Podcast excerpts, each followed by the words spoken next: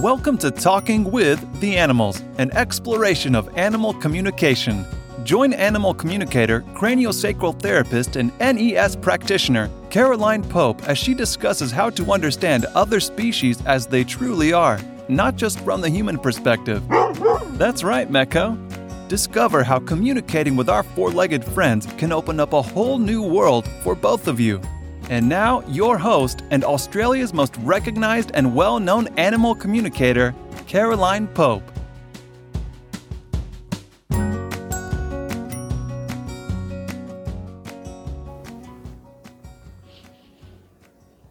Hello, and welcome to another episode of Talking with the Animals. I'm your host, Caroline Pope. Thank you very much for tuning in.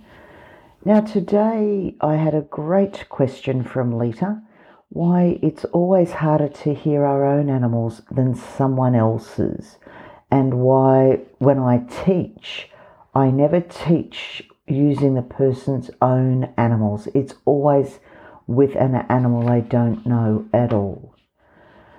Basically, it's because we are all so attached to our own animals that it's really hard to hear things clearly it's a bit like the doctor shouldn't treat their own child regularly. You need that detachment to see the whole picture. Uh, you get a clairvoyant. They're not going to read or at least be accurate with their close friends and family because you know so much about them and energetically you're intertwined. It's going to blur the reading. The proverbial um, sound of one hand clapping the more detached you are, the less emotion you have, the more genuine information you're likely to garner and the more you're going to hear. And because telepathics is so subtle, it's not the big booming Monty Python voice over the movie. And it's often mistaken. Most people will mistake what an animal is saying for their own comments. They'll say, Oh, I, I always thought that was coming from me. And that's when they realize, no, it's communication. So it's always much, much harder. And I myself, if I've got, you know, small, rude, sarcastic comments, I'll certainly hear them. But if I have a big decision um, to make with one of my animals, or if I know something's bothering them and I'm not picking it up, I've got half a dozen friends that are communicators and vets and I'll always call one of them because I am too close in the same way as actually working on an animal with cranial um, or NES. I will actually I'll do the you know, emergency stuff, yes, when I first get them for the first couple of weeks because I'm not that um, energetically entwined.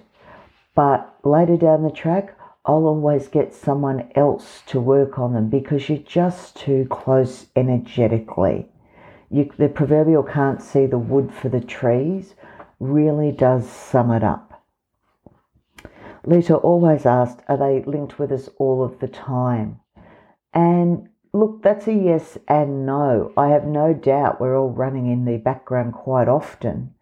But think of it like Facebook Messenger it's always on if it's on your phone, but it doesn't mean you're checking it all the time. Animals will certainly tune into us a lot more. But again, that also depends on the individual animal. It's like children. Some children, their mother, um, they're clingy. They want to be with mum all the time. They don't want to let her out of their sight. Others don't really care where she is. They'll wander off and play. It's very, very similar. Some animals will want to be tuned in with you all the time. Others will have, quite frankly, better things to do some of the time. Other times they'll tune in. And it, it also depends, they know what you're doing. For example, my lot will usually tune in when I'm working. Um, and if I ask them a direct question, they may well be doing something else. But if I'll go, oi, need a hand here, I know nine times out of ten I'll get it. But does it mean they're tuned in with me 24 7? No. Um, as one of them just pointed out, they've got far, far better things to do than to um, listen to me all of the time. or what's inside my head, and that's perfectly reasonable. I understand that. But they will also talk to others around you. Um, I think I've mentioned before, Tuvok, my first dog, when I, he taught me a lot of what I know with animal communication. And if he hadn't died when he had, I probably still wouldn't be doing this now. It was a real struggle for me after he died. I never realized just how much he was doing. People would always say, "Oh, my animal is so much so different around you. My animal's so good with you." Blah blah blah.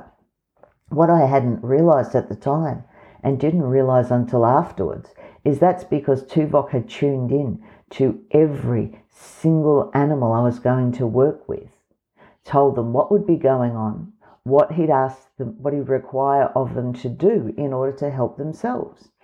So, of course, the animal knew what was going on. The animal knew that I was coming and they knew what to expect. And of course, knowing what to expect an, from an animal or a human can be huge. If you've never had a craniosacral session before, you've got no idea what's going on. If you're sore, you may well be apprehensive, particularly if you've had physio or something in the past and you've pulled up sore the next day. It's perfectly natural, and animals are no different. So, of course, if they the animal has been told by what someone what to expect, what's likely to go on, they're going to be much more relaxed about the session.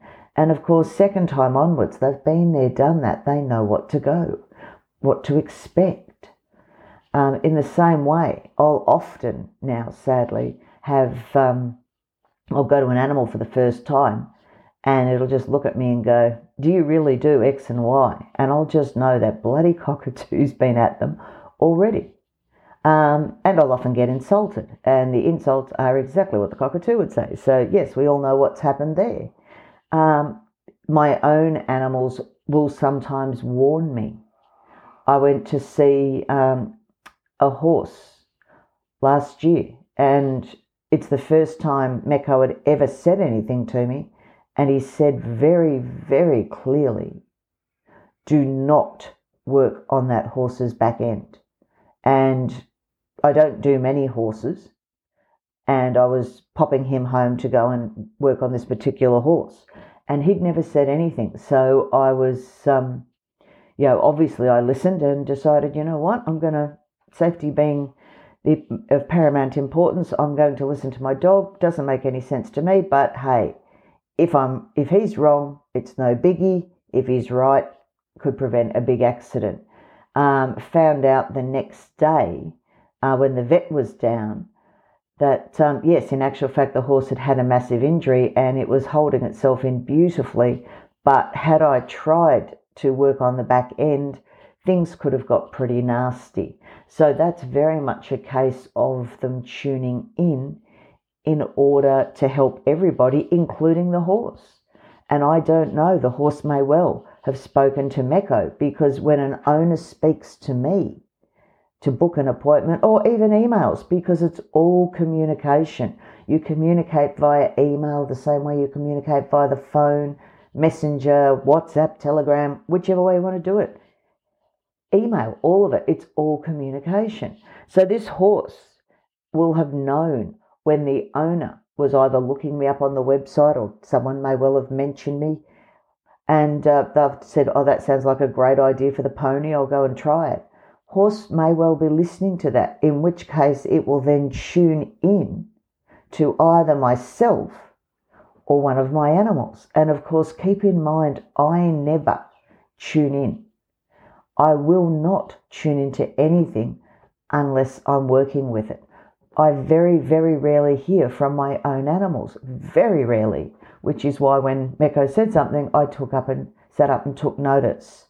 Um, my animals loved it when I used to run communication classes because it was, if they wanted to get something through, it was the only time they got it through. I just don't. It's kind of like, I guess, the mechanic never doing his own car. It's the same scenario. The only thing I hear regularly is the cockatoo. That's the one thing I can't tune out.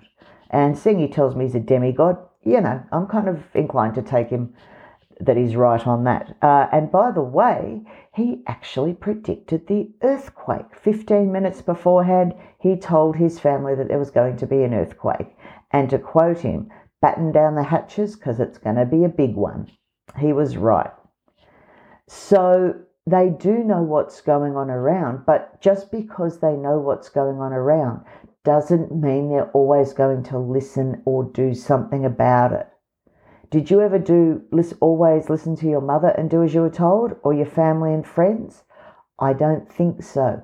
All animals have essentially free will to listen or not, um, and often things are going to be more interesting. No different to think of when your dog's in the park and you do a recall. Sometimes your dog's going to come, sometimes there's going to be something more interesting that they're going to want to check out listening or not listening to you is exactly the same thing. And let's face it, they may choose to listen to us, but most of us don't listen to them.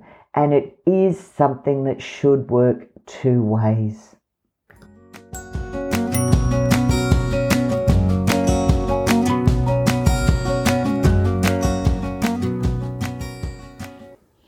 Thank you for listening to this episode of Talking with the Animals. As always, don't forget to like and subscribe, and please feel free to drop me a line. I'd love to hear from you.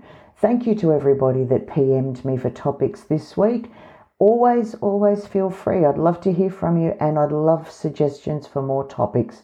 I will cover a few more of these in the next couple of weeks, but the more people ask, the more I can give. And please feel free to put it on the Facebook and Instagram page too, because you may well give other people an idea on a topic as well. Take care, stay safe, and as always, until next time, remember to talk with the animals. Thank you for listening to Talking with the Animals. To learn more about Caroline and the services she provides, visit caroline-pope.com. You can also find her on Facebook at Caroline Pope Animal Communicator, CST, and NES Therapy. Are you ready to change the way you see your world and the animals in it? Well, we know his answer. Don't forget to subscribe, and see you next time.